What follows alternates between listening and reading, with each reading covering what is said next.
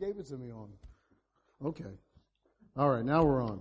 Romans chapter 13 verses 11 through 14. Well, anyway, I just, I was moved by the fact that the Bible says we are to know the time that we're living in and the lateness of the hour. And, um, so we're so close to the end of the age, I believe, when Jesus Christ is going to come back and rapture the church, that I think the Bible is trying to prod us to do something about that and not to wait until tomorrow to make a decision about what to do for the Lord Jesus Christ. He could come back tonight and many times uh, we find ourselves just going about our daily business and not caring really about what we should be doing for the Lord. Um, Kathy and I are both uh, hovering around the 65 mark, and uh, I don't know how much time. I would love to have 20 more years, but I don't know that. In fact, you could be uh, 15 or 20 or 30 years old. You don't know how much time you have. Uh, it's not just our own physical age, but we are right up against what I believe to be the rapture that is going to come. I believe when you take a look in the world today, you can see that we are right there. We are very close. Uh, I want you to turn to Matthew chapter 24. Matthew chapter 24. In Acts chapter 1, Jesus is with his disciples. He's just left the, um, he's getting ready to ascend into heaven. And um, they ask him, when will you set up your kingdom? When are you coming back? And he told them, it's not for you to know the time and the hour. That's all in the Father's power. And uh, we don't know the time. We don't know uh, when he's coming back. Uh, even the second coming, we won't know that until there's the the first part of that, which is the rapture. Then we can start maybe with the seven years. But right now, we have no idea when he's coming back. But we can take a look around at the signs of the times. In Matthew chapter 24 and in verse 1, it says, And Jesus went out and departed from the temple, and his disciples came to him for to show him the buildings of the temple. And Jesus said unto them, See not all these things? Verily I say unto you, there shall not be left here one stone upon another that shall not be thrown down. And as he sat upon the Mount of Olives, the disciples came unto him privately, saying, Tell us, when shall these things be? And what shall be the sign of thy coming and of the end of the world? And Jesus answered and said unto them, Take heed that no man deceive you, for many shall come in my name, saying, I am Christ, and shall deceive many. And ye shall hear of wars and rumors of wars. See that ye be not troubled, for all these things must come to pass, but the end is not yet. For nation shall rise against nation, and kingdom against kingdom, and there shall be famines and pestilences and earthquakes in diverse places. All these are the beginning of sorrows, almost like the birth pangs uh, before the tribulation and in the tribulation. Then shall they deliver you up to be afflicted, and shall kill you, and ye shall be hated of all nations for my name's sake. And then shall many be offended, and shall betray one another, and shall hate one another. And many false prophets shall arise, and shall deceive many. And because iniquity shall abound, the love of many shall wax cold. But he that shall endure unto the end shall be saved, physically endures till the end of the tribulation. And this gospel shall, uh, this gospel of the kingdom shall be preached in all the world for a witness unto all nations. And then shall the end come. When ye therefore see the abomination of desolation spoken of by the, of Daniel the prophet stand in the holy place, whoso readeth, let him understand. I believe that's right in the middle of the tribulation, that the Antichrist will sit on the throne of God in the temple that he's allowed the Jews to build. And uh, it's an abomination of desolation. He desecrates the holy place and the holy of holies. In verse 29 it says, immediately after the tribulation of those days, shall the sun be darkened and the moon shall not give her light, and the stars shall fall from heaven and the powers of, powers of the heavens shall be shaken. And then shall appear the sign of the Son of Man in heaven. And then shall all the tribes of the earth mourn, and they shall see the Son of Man coming in the clouds of heaven with power and great glory. He is coming again. In verse 32, now learn a parable of the fig tree. When his branch is yet tender and putteth forth leaves, you know that summer is nigh. So likewise ye, when ye shall see all these things, know that it is near, even at the doors. Verily I say unto you, this generation, the one that sees these things happening, shall not pass till all these things be fulfilled. Heaven and earth shall pass away, but my word shall not pass away. But of that day and hour knoweth no man, no not the angels of heaven, but my Father only. But as the days of Noah were, so shall also the coming of the Son of Man be. So we read all about this, And uh, all of Matthew 24, basically, most of the whole chapter is about the tribulation. Okay? In verses 4, 5, all the way up to verse 11 and some other verses, uh, uh this, this could be the today's newspaper about what's going on in the world today. We see all this anti-Semitism and the persecution and, and all the things that are happening in the world. This is the beginning of the tribulation. If we're going to see the beginning that happened here during this time, we're over here. We must be right up against the rapture. We must be very close because I believe the table is set for us to be raptured out of this world because the wrath of God will not be upon the church it is going to come, come upon those during the tribulation as he draws the Jews back to himself. And then the second coming comes. So this is talking about the second coming. This has to happen first. And everything that we see in the world today seems like it's coming right out of Matthew 24. What I'm trying to say is we need to wake up. We need to realize how close we are to never having an opportunity to do something for God here now unless we, unless we make a decision to do something about that right now. We are in the days of Noah. There's eating and drinking and marrying and giving in marriage and people have no idea what is coming unless we tell them, unless we have our own ministry of some kind to let this world know that there's a God who loves them. This is their mission, this is your missions month. And we should, we should realize that we, it's a very late hour. We should understand the times that we are living in. This is the day of decision uh, and action. It's not later. Uh, it's not tomorrow. The Bible says back in Romans chapter 13, in Romans chapter 13, it says it is high time. That means this is the hour. Right now. It's, it's high time. It's 1159 on the clock. Okay? We are right up against what I believe to be the rapture. Could happen at any moment. So we have to make a decision about what we're going to do for the Lord. The Christian church, for the most part, is asleep. It's comfortable. It's lazy. Uh, it's neglecting itself. It's distracted. And it's carnal. And that's just the truth. Uh, God be praised that Bible Baptist Church in Ballincollig isn't like that. Uh, there's a lot going on here. There's a push towards winning souls. But for the most part, the Christian church is carnal.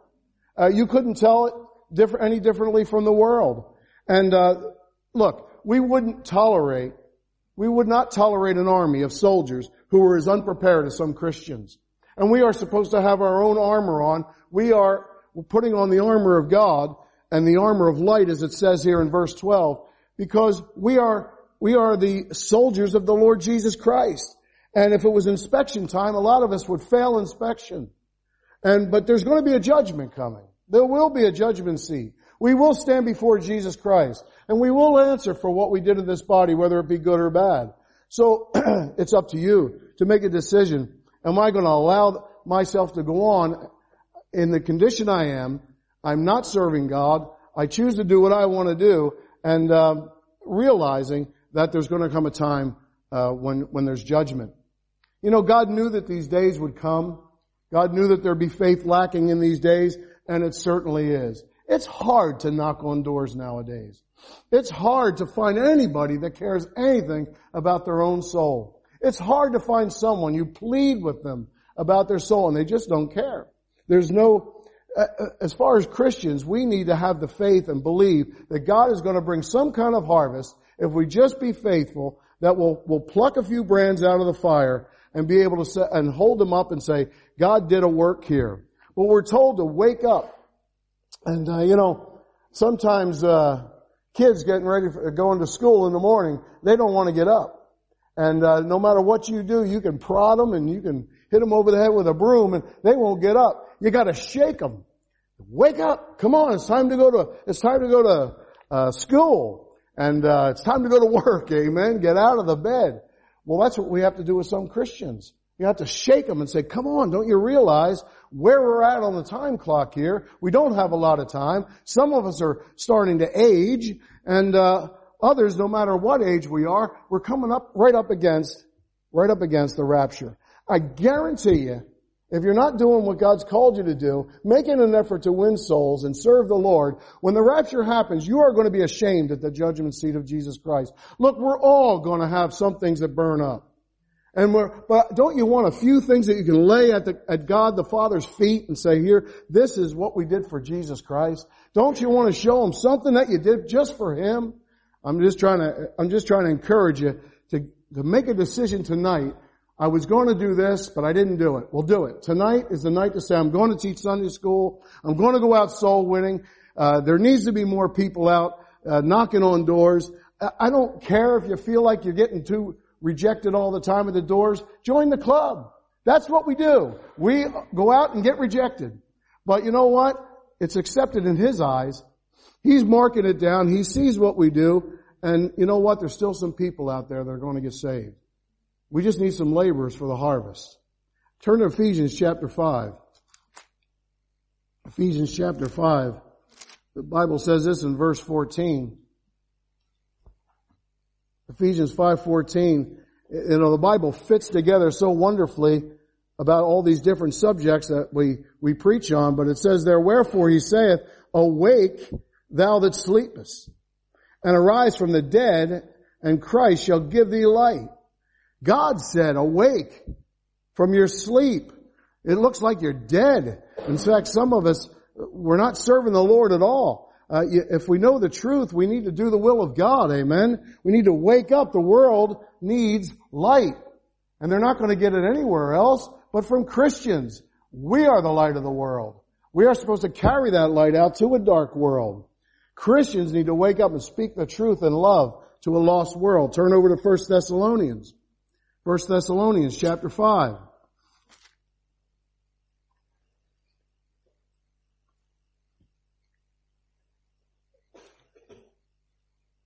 And in verse, uh, in verse 4 it says, But ye, brethren, are not in darkness, that the day should overtake you as a thief, speaking of the second coming and the rapture.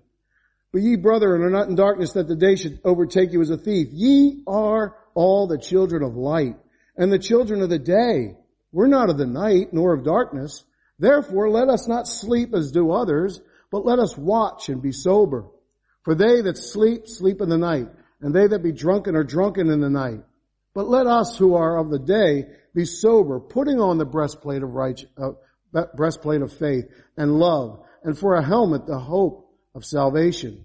For God hath not appointed us to wrath, but to obtain salvation by our Lord Jesus Christ. You know, we're not under the wrath of God. Anybody who thinks that um, that uh, Christians are going through the tribulation needs to read a couple other verses and find out God would never do that to His bride. He's taking us home at the, at the rapture, and then the tribulation is going to begin for those who have rejected Christ.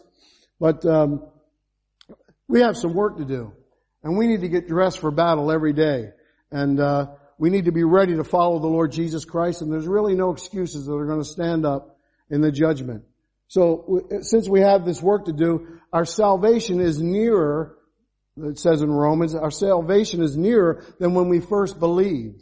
I got saved almost 30 years ago, and, and now my salvation is even closer. And there's a time I'm getting closer to either uh, I go the way of all men or the rapture. But either way, I'm closer to my salvation now than I was when I first got saved. And you know, there's just only so much daylight until the darkness comes. Uh, John chapter 9 and verse 4, it says, I must work the works of him that sent me while it is day. The night cometh when no man can work. So the night is coming. Jesus said it. Jesus knew it. He says, I have to do the will of God now. What are we waiting for? Don't wait. Tonight, make a decision to, uh, to do something, knowing the time, to put on the armor of God. And, uh, look at the next thing here. Cast off some things. In, uh, Romans chapter 13, and, uh, in verse, where are we at here? Verse 12, the night is far spent, the day is at hand. Let us therefore cast off the works of darkness and let us put on. So when you cast something off, you put on the armor of light. So we're told to cast off the works of darkness. Wicked things and wicked deeds that those that someone in darkness would do. Someone that was unsaved. But he's talking to Christians. There's Christians that are doing some wicked things and they need to cast off these works of darkness, these things that are causing you not to put on the armor of light. We found ourselves mired in sin. He says to put it away, to lay it aside, cast off. What? Things that we're going to look at in the next verse. Because when we get mired in sin, when we find these things in our life, we become of no effect for God. We cannot do the things that we should be doing for the Lord until we cast off the sin in our life. God knows it. God sees it. And we become ineffectual and we have no influence in the world until we cast this stuff off. Now Ephesians chapter 5, go back to Ephesians chapter 5, please, and look in uh, verse 20. Ephesians chapter 5 and in verse 20. You know, the Gentiles, it says in the earlier verses, are having darkness and blindness of their heart. They're past feeling and uh, committing all kind of lusts and lasciviousness and uncleanness. But in verse 20 it says, But ye have not so learned Christ. If so be that ye have heard him and have been taught by him, and the truth is in Jesus, that you put off concerning the former conversation, the old man which is corrupt according to the deceitful lust. Put off that old man and his deeds. Uh, Paul said, I am crucified with Christ. Nevertheless I live, yet not I, but Christ liveth in me. So Paul was saying, that old man's crucified. I do not, do not have to serve him anymore. I don't have to do those things anymore. The thoughts and deeds of the old man and the flesh don't have to overtake you. Cast them off. Put them away. Uh, that which was, was crucified with Christ when you got saved. You know, ask yourself, how are you spending your time? How do you spend your time? Knowing that the time is late, many of us need to take a good evaluation of our heart. Many of us need to take our own spiritual temperature and figure out, where am I? It doesn't matter what the preacher's saying right now, unless the fact that I would take it to heart and evaluate myself. He's not evaluating me. I'm going to evaluate myself and find out where I am. I have to do that, and you have to do that. Say, am I serving God? Am I putting on the armor of light? How, am I going to cast off the things out of my life that shouldn't be there and put on the things that um, God wants me to put on? In Ephesians chapter 5, look in verse 11 and 12, just verse 11 and 12 says, uh, have no fellowship with the unfruitful works of darkness, but rather reprove them. For it is a shame even to speak of those things which are done of them in secret, which are done of them in secret. We're not to be playing around with sin. We're not to be doing nasty things, and Christians are doing some nasty things. Um, I can't, I don't see into your life, and you don't see into my my life, but God does. And uh, how we are in darkness and when we're alone is who we are. And uh, verse seven says, "Be not therefore partakers with them." Don't get involved with that with that stuff. For ye were sometimes darkness, but now are you light in the Lord?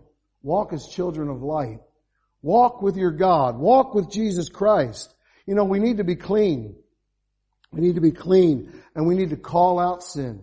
We need to rebuke it. We need to admonish folks and warn them with the Bible. I wonder, are we ready to, to, to tell people about Jesus Christ? Do we know how to, uh, to lead somebody to the Lord? Do we know what's right and wrong? Can we, uh, have we gotten ourselves to a place where we're going to admonish those works? Not fellowship with them, but even admonish them and rebuke them for living like that. I'm not talking or going around being a judge of everybody. I'm talking about when people try to bring you into certain things or do certain things or, or you, someone close to you who's not serving God and, and you're able to help them uh, get out of some sin that they're caught up in.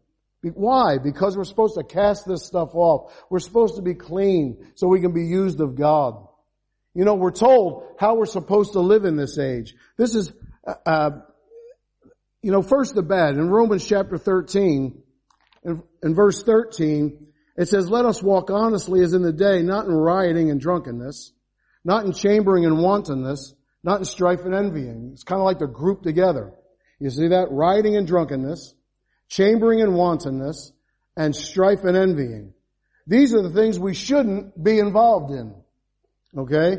In fact, we learn that we are to reprove these things, not be involved in them. And I am not so naive to think that somebody, even in here, could be involved in some of these things.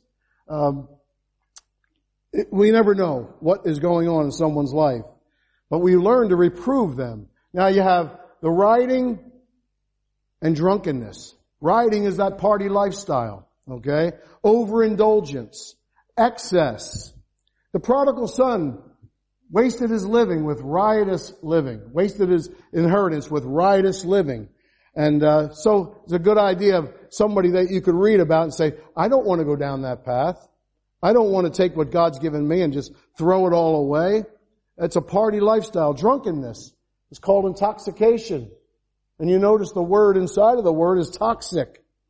Alcohol is toxic to the human body. It robs the body of oxygen, even small amounts. Christians should not be drinking anything that is alcoholic. I think it's a stain, it's a stain against Jesus Christ to be, to drink any alcohol in your life. Uh, so leave it alone. There's no reason for it. Especially when someone says, well, I only have a glass of wine a night or, my friend, you are, the Bible calls that drunkenness. The Bible says, uh, be filled with the Spirit. Be not drunk with wine wherein is excess, but be filled with the Spirit. There is no way you can be both filled with the Spirit and filled with a glass of wine and say that you're under the power of the Holy Spirit. You are under the control of the alcohol. So it needs to be out of our life. There is no reason for Christians to be drinking alcohol. Have chambering and wantonness, lewd behavior, immodesty, living together. That's going on today in the Christian church. Chambering, living together, nasty, naughty behavior. You know, the word naughty isn't, isn't like we think it is. It's a, it's, it's a much more severe word. Uh, we, we tell little Johnny if he reaches into the cookie jar and gets a cookie, he slap his hand and say, you've been a naughty boy. You shouldn't have did that. Mommy told you not to do that. Well, that's not what naughtiness means. Naughtiness is wicked, vile sin. And James tells us that many people find themselves in a superfluity of naughtiness, an abundance of wickedness and vileness in the Christian's life. That is not going to make us um, good uh, soldiers for the Lord Jesus Christ. There's wantonness, loose living, no restraints, and I don't see filthiness, allowing that into our lives or complete unbridled living, doing whatever we want to do. There's no godly control over our life. We're going to do what we want to do. That is wantonness. And then there's strife and there's envy. So, fighting and opposing each other in anger and quarrels and arguments. Now we might be hitting a little closer to home, you see. In fact, you know, that sounds like that YouTube preacher, what's his name, Anderson. That's who that sounds like to me. Fighting and opposing in anger and quarrels and arguments. That's all that guy is, is a brawler. And uh, he's going to cause problems and he's been causing problems. That's strife and envy, not being happy for someone else's good fortune. Amen. You want to see people fail. That's called envy. So, you can look at that, you can feel pretty good about yourself.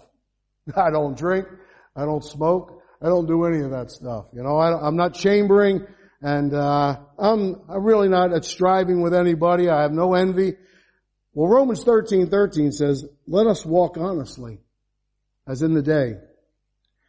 So for the Christian, it's to walk honestly, as in the day. That doesn't mean just today. It means in the light. It means let people look at your, God can look at your life, people can see your life, and it's a life that is honoring to God. Are you living an honest life? Meaning are you living an upright life? A just life?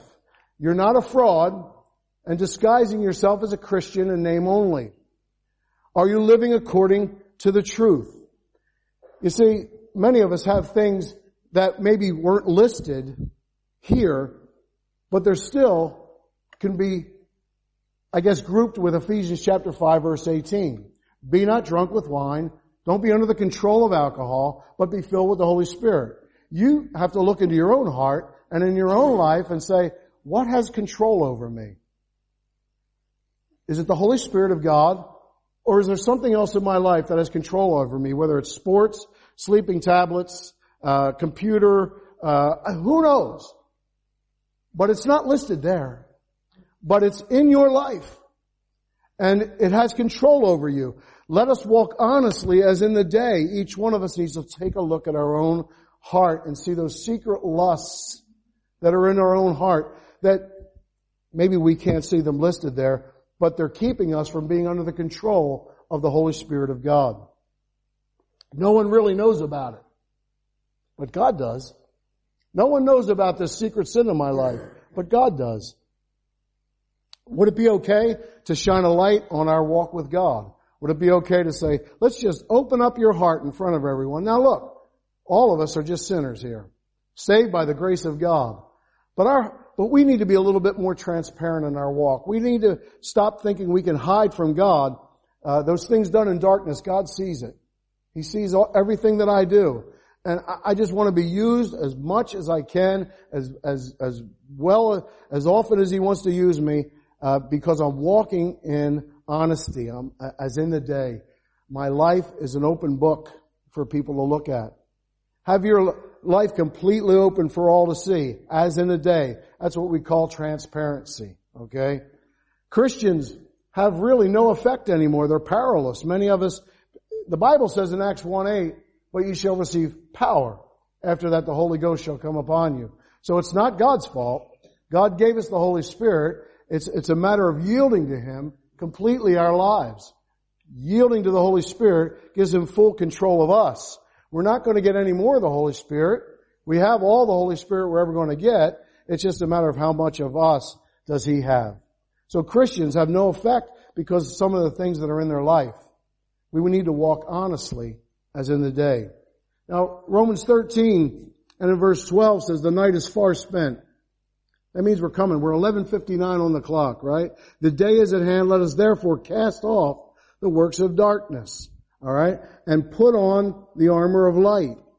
Put on the armor of light. That means to consciously put on the armor of God, which I've been preaching in down in Macroom, but all of us understand what it means to put on the armor of God. Do it for the reason that it, it, it's a way for us to be right, ready and defending ourselves against the devil and to serve the Lord. Turn to 2 Corinthians chapter 6. 2 Corinthians chapter 6.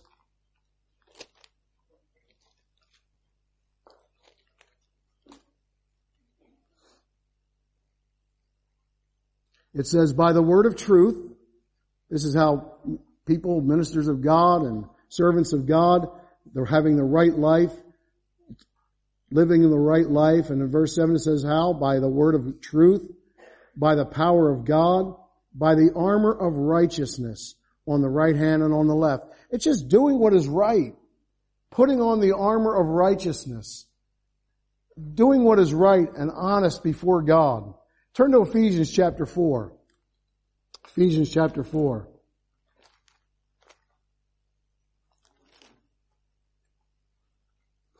And in verse 24 it says this, and that ye, see we put off the old man, and in verse 24 that you put on the new man, which after God is created in righteousness again and true holiness. We need to put on that new man. That's put on, really it's just putting on the life of Christ, isn't it? But the new man has become a soldier in the army of God. He's a soldier of God. He's, he's been saved. When God saved you, He chose you. You've been put into the army of God and you have a tour of duty. Amen. You're to have to serve God until He takes you home or until the rapture. In chapter 6 and in verse 10 of Ephesians, it says, finally, my brethren, be strong in the Lord and in the power of His might. Put on the whole armor of God that you be able to stand against the wiles of the devil. So God has provided us with armor we need to stand against the wiles of the devil. And that word wiles means Satan uses all kind of different things to get into your life and into your heart. And uh, if you're not wearing the armor, especially the breastplate of righteousness and watching out for your heart, the devil's going to get something in your heart and, and he's going to drive a wedge between you and God. God has provided that armor for a reason. We're supposed to stand. We're supposed to fight back against the devil, not run from the devil. Most of us find ourselves running from the devil, but running to sin. The Bible says just the opposite. Flee fornication. Resist the devil. And uh, we could do that if we would put the armor on. We could face the devil uh, face on and, and, do it in faith. The Bible says over and over again there in, in chapter 6, stand, withstand, stand. We're to, we're to plan ourselves and fight back against the devil. Strength is in the Lord. My strength is in Christ. It's not in me. And when I put on the righteousness of Christ and I try to live right, I become stronger. I become invincible like David. We talked about him this morning. Little David against a nine foot giant. He put him down because he said, is there not a cause? Is there not a reason for us to go and fight this, this giant? David was a young, righteous boy. And that made him 30 feet tall, according to that giant's nine feet. He was, he, he had the righteousness of Christ and it strengthened him. And he brought down that giant. And there's a lot of giants in our lives that we can bring down if we would just put on the armor and, and the breastplate of righteousness. Strength is in the Lord. Turn to 2 Timothy chapter, chapter 2. 2 Timothy chapter 2.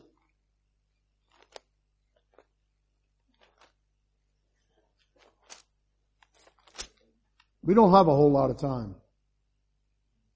It's going to be over soon. 2 Timothy chapter 2 and verse 3, Thou therefore endure hardness as a good soldier of Jesus Christ. No man that warreth entangleth himself with the affairs of this life, that he may please him who hath chosen him. So you've been chosen uh, in Christ to be a soldier. And if a man also strive for the masteries, for masteries, yet he is not crowned except he strive lawfully.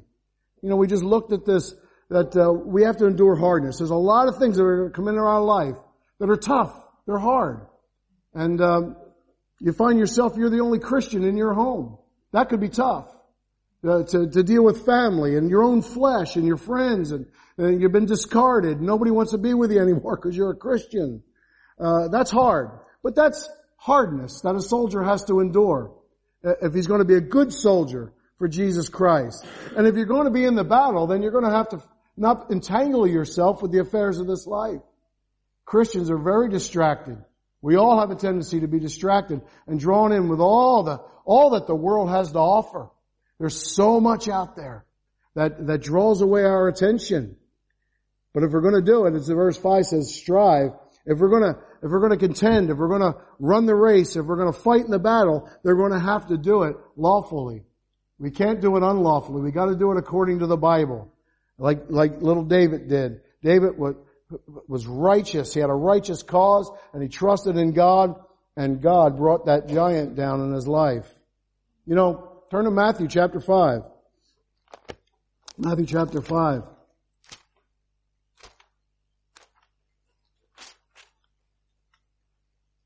Matthew chapter 5 and in verse 14, the Bible says, Ye are the light of the world. A city that is set on a hill cannot be hid. Neither do men light a candle and put it under a bushel, but on a candlestick. And it giveth light unto all that are in the house. Let your light so shine before men that they may see your good works and glorify your Father which is in heaven. I mean, what's the purpose of a light? It's to give light. It's to shine. It's to, it's drive away the darkness. And uh, you have to ask, how much light are you shining into this world? Each one of us has to look at our lives and say, uh, uh, uh, are you on a hill or are you in the valley? Can people see your light? Are you making a difference for Jesus? Or are you caught up in sin and there's a bushel basket over your light? You see, you can't see your light because it's, there's sin in your life and it's covered. Does God get glory in your life? That's what happens when you shine your light and you do your good works. God gets glory. You have to ask yourself, is God getting any glory in my life? So here's our goal. Romans chapter 13 and in verse 14, it says this, but put ye on the Lord Jesus Christ and make not provisions, provision for the flesh to fulfill the lust thereof. That's the goal, is to put on the Lord Jesus Christ. When you put that armor on, you're putting on the Lord Jesus Christ. Let me just read something to you if you want to run over there. It's Galatians um, 3.27, but let me get over there real quick and read it for you.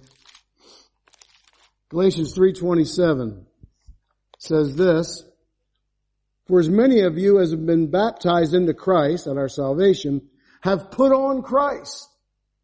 He is our righteousness. He's the reason I'm going to heaven. God looks down and doesn't see Dan, he sees, he sees his son. It's his righteousness. So put on the Lord Jesus Christ. Don't push him away. Don't, don't put off Jesus by, by the sin in our lives, by the darkness. Put him on. Let him have control of your life. We are partakers of his nature. We can do his will and his life can be in us. So put on his life. You know, Jesus, Jesus wore many different robes, didn't he? And it's an example of how we should live our lives. Jesus wore the robe of holiness. In 1 Peter 1.16 it says, Be ye holy, for I am holy. And when, when, when Jesus walked this earth, He was holy. He was absolutely sinless. He is holy. Um, we will wear those robes of white linen someday in our own righteousness in heaven. The, the saints will wear robes of white linen. And finally, we'll be shedding away all that sin will not be in our life anymore. That old flesh will be gone. But for right now, we can try to live like He lived. Holy. The Bible says, be ye holy. It doesn't say try. Be ye holy for I am holy. We can live a good, holy life. We can wear that robe that Jesus wore. Jesus wore the robe of a servant. In Philippians chapter 2 verse 7, He took upon Him the form of a servant. I mean, Jesus went way down low when He came into this world. Remember who He was and where He was in heaven. Alright? And He came down and took on the form of a servant. Did He not bend down and wash the disciples' feet? Did He not show us that that's how you're going to be happiest? By serving others. He took upon Him the form of a servant. We need to put the robe on of a servant to be just like Jesus. Jesus wore the robe of a king. In Matthew 27, 28, it says they stripped him and put on a scarlet robe. You remember when they persecuted him and they beat him and they scourged him and then they put that scarlet robe on him. They, I wonder if they realized they were putting the robe on a king. That he was the king of kings standing there, being beaten and treated horribly. Now look, I'll never be a king. I, I may be a priest and I, I may be all this in Jesus' eyes, but we can, we can live for the king. At least we can live for him. He is my king, and I need to, I need to live for him. I can put the robe on of serving my king. And Jesus wore the robe of death. You remember in John 19, 24, and for my vesture, they did cast lots. Right there at the foot of the cross. He wore the robe of death. And what, how can we look at that? We need to die to ourselves. We need to stop doing what we want to do and just do what God wants us to do. That sounds oversimplified, but that's the Christian life in a nutshell. Just do what God wants me to do. But you gotta do it right now. Not wait until next week. Do it right now because the time, knowing the time is at hand. The time is late and God wants to use you. And finally in Romans chapter 13 and verse 14, make no provision for the flesh. It's telling us, don't make any provision. Don't provide for the, for the sins of the flesh, for that old man that's, that old nature that's in your flesh. Don't provide any opportunity for the sinful ways in your life. Don't give the flesh an inch. 1 Corinthians 15:33, be not deceived, evil communications corrupt good manners. Find out who you're associating with, the thoughts that you entertain during the day, the deeds that you find yourself doing, the things that you're watching and doing. Cast them off. Cast it off. Don't give the flesh an inch. Turn to Proverbs 22, please. A couple more scriptures here.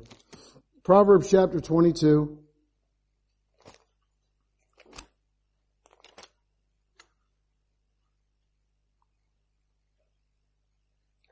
Proverbs chapter 22 and verse 3, a prudent man foreseeth the evil and hideth himself, but the simple pass on and are punished. By humility and the fear of the Lord are riches and honor and life. Thorns and snares are in the way of the froward. He that doth keep his soul shall be far from them. Pay attention to what's going on in your life. Take a good look at your life. Keep your heart with all diligence, for out of it are the issues of life.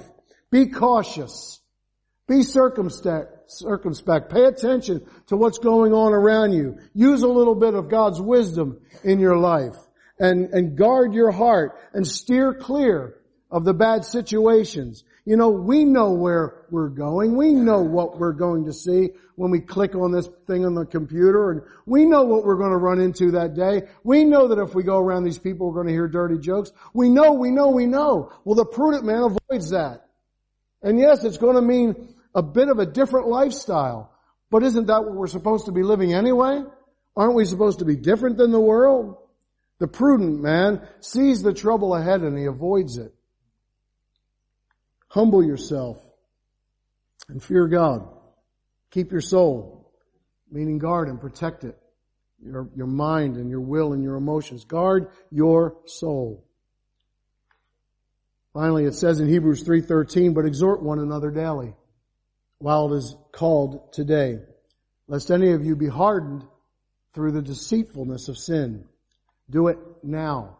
See it now.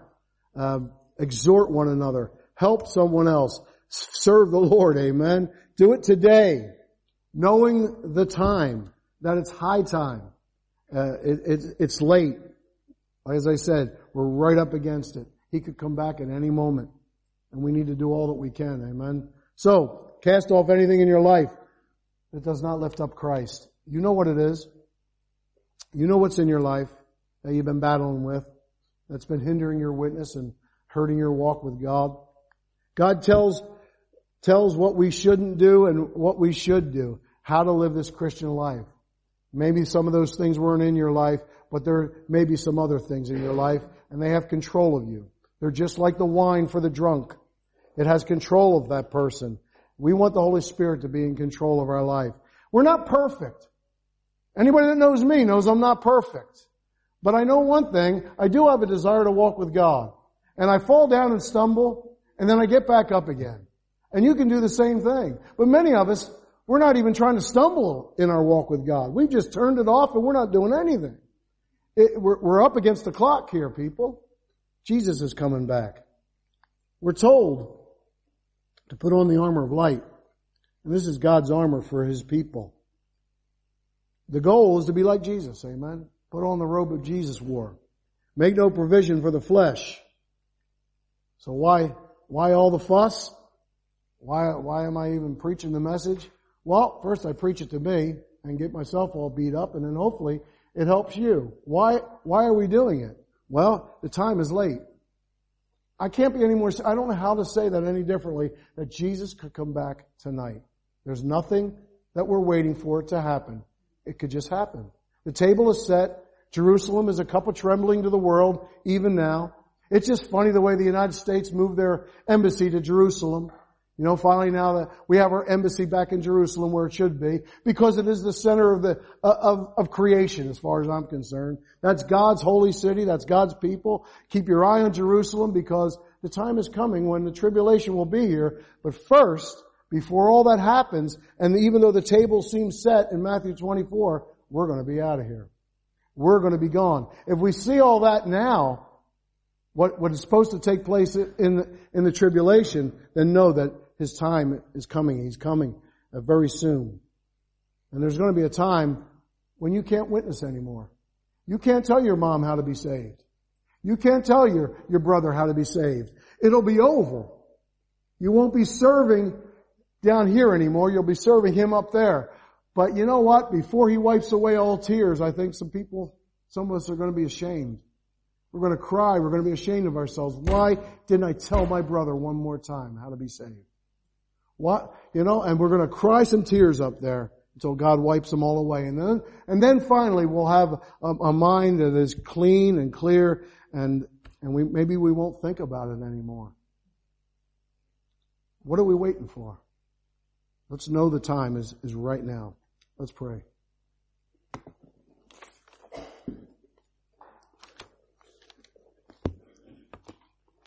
Heavenly Father, we want to thank you, Lord, uh, for the scripture, boy, it just, Lord, sometimes it's very abrasive. It rubs us the wrong way. It's, you know exactly what's in our heart. You know what's in our life. And all of us, as we read our Bible, God, you speak to us. Well, I pray that we've just learned tonight that we just don't have a lot of time. That this life is going to be over soon, or we're going to go to, or we're going to go be raptured. So one way or the other, we don't have a million years here. Uh, whatever we intend on doing, we need to do it today. We need to at least make up our mind that uh, we know the time, it's late, it's high time, and uh, we need to do something for the Lord Jesus Christ. I pray, Lord, that uh, it's a help to those who want to get involved in Missions Month, that they not only know who their missionaries are that they're supporting, but realize that they're a missionary right here. The mission field is right outside once we hit the parking lot. In fact, it's at the front desk out there is a mission field. People need to know how to be saved. And uh, Father, help us to be burdened in prayer. We love you. And thank you, Lord, for speaking to our hearts tonight. In Jesus' name, amen.